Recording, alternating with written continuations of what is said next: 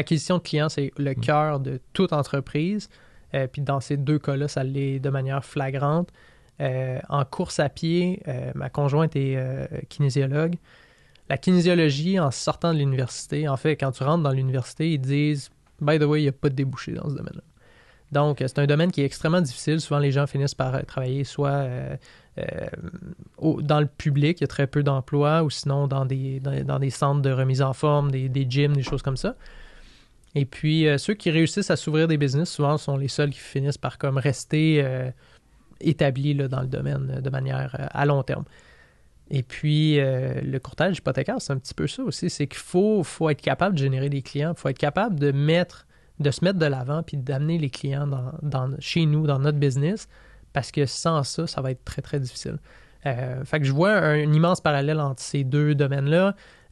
C'est sûr, il y a un domaine que le, le revenu, euh, c'est une game de volume. Quand on vend des planifications d'entraînement, quand on vend euh, des cours euh, dans des parcs, le, ticket size est beaucoup plus petit. On parle de 150 à 200 dollars, tandis que quand on vend de l'hypothèque, les commissions sont un petit peu plus élevées.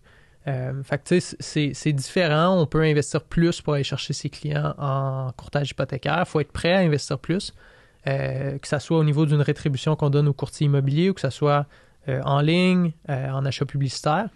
Euh, le retour, par contre, va être très, très intéressant en courtage. Fait qu'on a un petit peu plus de flexibilité pour faire des erreurs.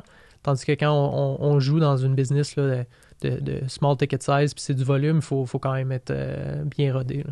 Mais j'imagine, c'est, c'est- je vois bien le, le parallèle où est-ce que autant une fois les, les groupes de courses pleins, là, c'est la même chose que ta semaine est pleine de rendez-vous hypothécaires, ben tu peux pas dire, ben ok, parfait, je suis en business. Non, il faut que tu penses à développer de la- de- des nouveaux dossiers parce que tes coureurs, ils vont pas rester nécessairement l'année prochaine. Ouais. Puis tes, ton tes- des gens que tu finances maintenant, ça se peut que dans un dans, dans trois semaines, mais tu vas avoir fini tes dossiers, puis là, tu vas te tourner les pouces. Fait que la constance du développement des affaires est super importante, mais ça vient en surplus de, de, de, de l'essence du travail. là. Ouais. Tu on s'entend, t'es ici présentement. Là. Ça en est du développement des affaires, mais t'es pas en train de traiter tes dossiers. Là. Non. Fait que c'est un petit peu euh, la même chose. Oui, absolument. Tu sais, je pense qu'il faut constamment développer les affaires. Il faut que ça soit quelque chose qu'on fait de manière récurrente et constante. Se Euh, brosser les dents. C'est la même chose que se brosser les dents. Pareil, Tous les jours. matin et soir, des fois le midi.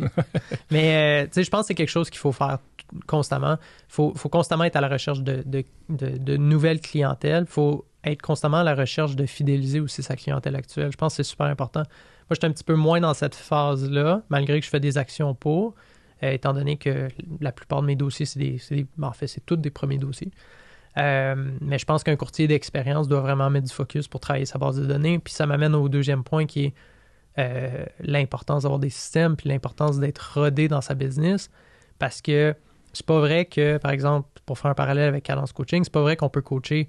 Euh, présentement, on est à peu près à 70 euh, clients en coaching individualisé, euh, des centaines de clients au cours en groupe. C'est pas vrai qu'on peut gérer une business comme ça simplement avec un papier et un crayon. Il faut vraiment être bien rodé au niveau des systèmes parce que c'est beaucoup de volume.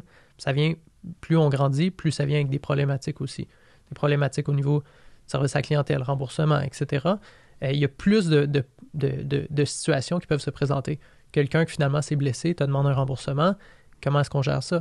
Donc au début, ça se gère one-on-one, mais à un moment donné, Faut que tu aies des politiques. il faut que tu aies des politiques, il faut que tu aies des systèmes, il faut que tu aies des méthodes de gérer ça de manière efficace parce que de plus en plus, il va y avoir ces questions-là. Puis en hypothèque, c'est la même chose. Plus on grandit, je ne suis pas rendu à l'étape d'avoir un, un ou une adjointe. Par contre, euh, plus on grandit, plus il faut être prêt à, à- à- à- à gérer un volume de- de- d'appels, de, courriels, de clientèle qui est beaucoup plus élevé.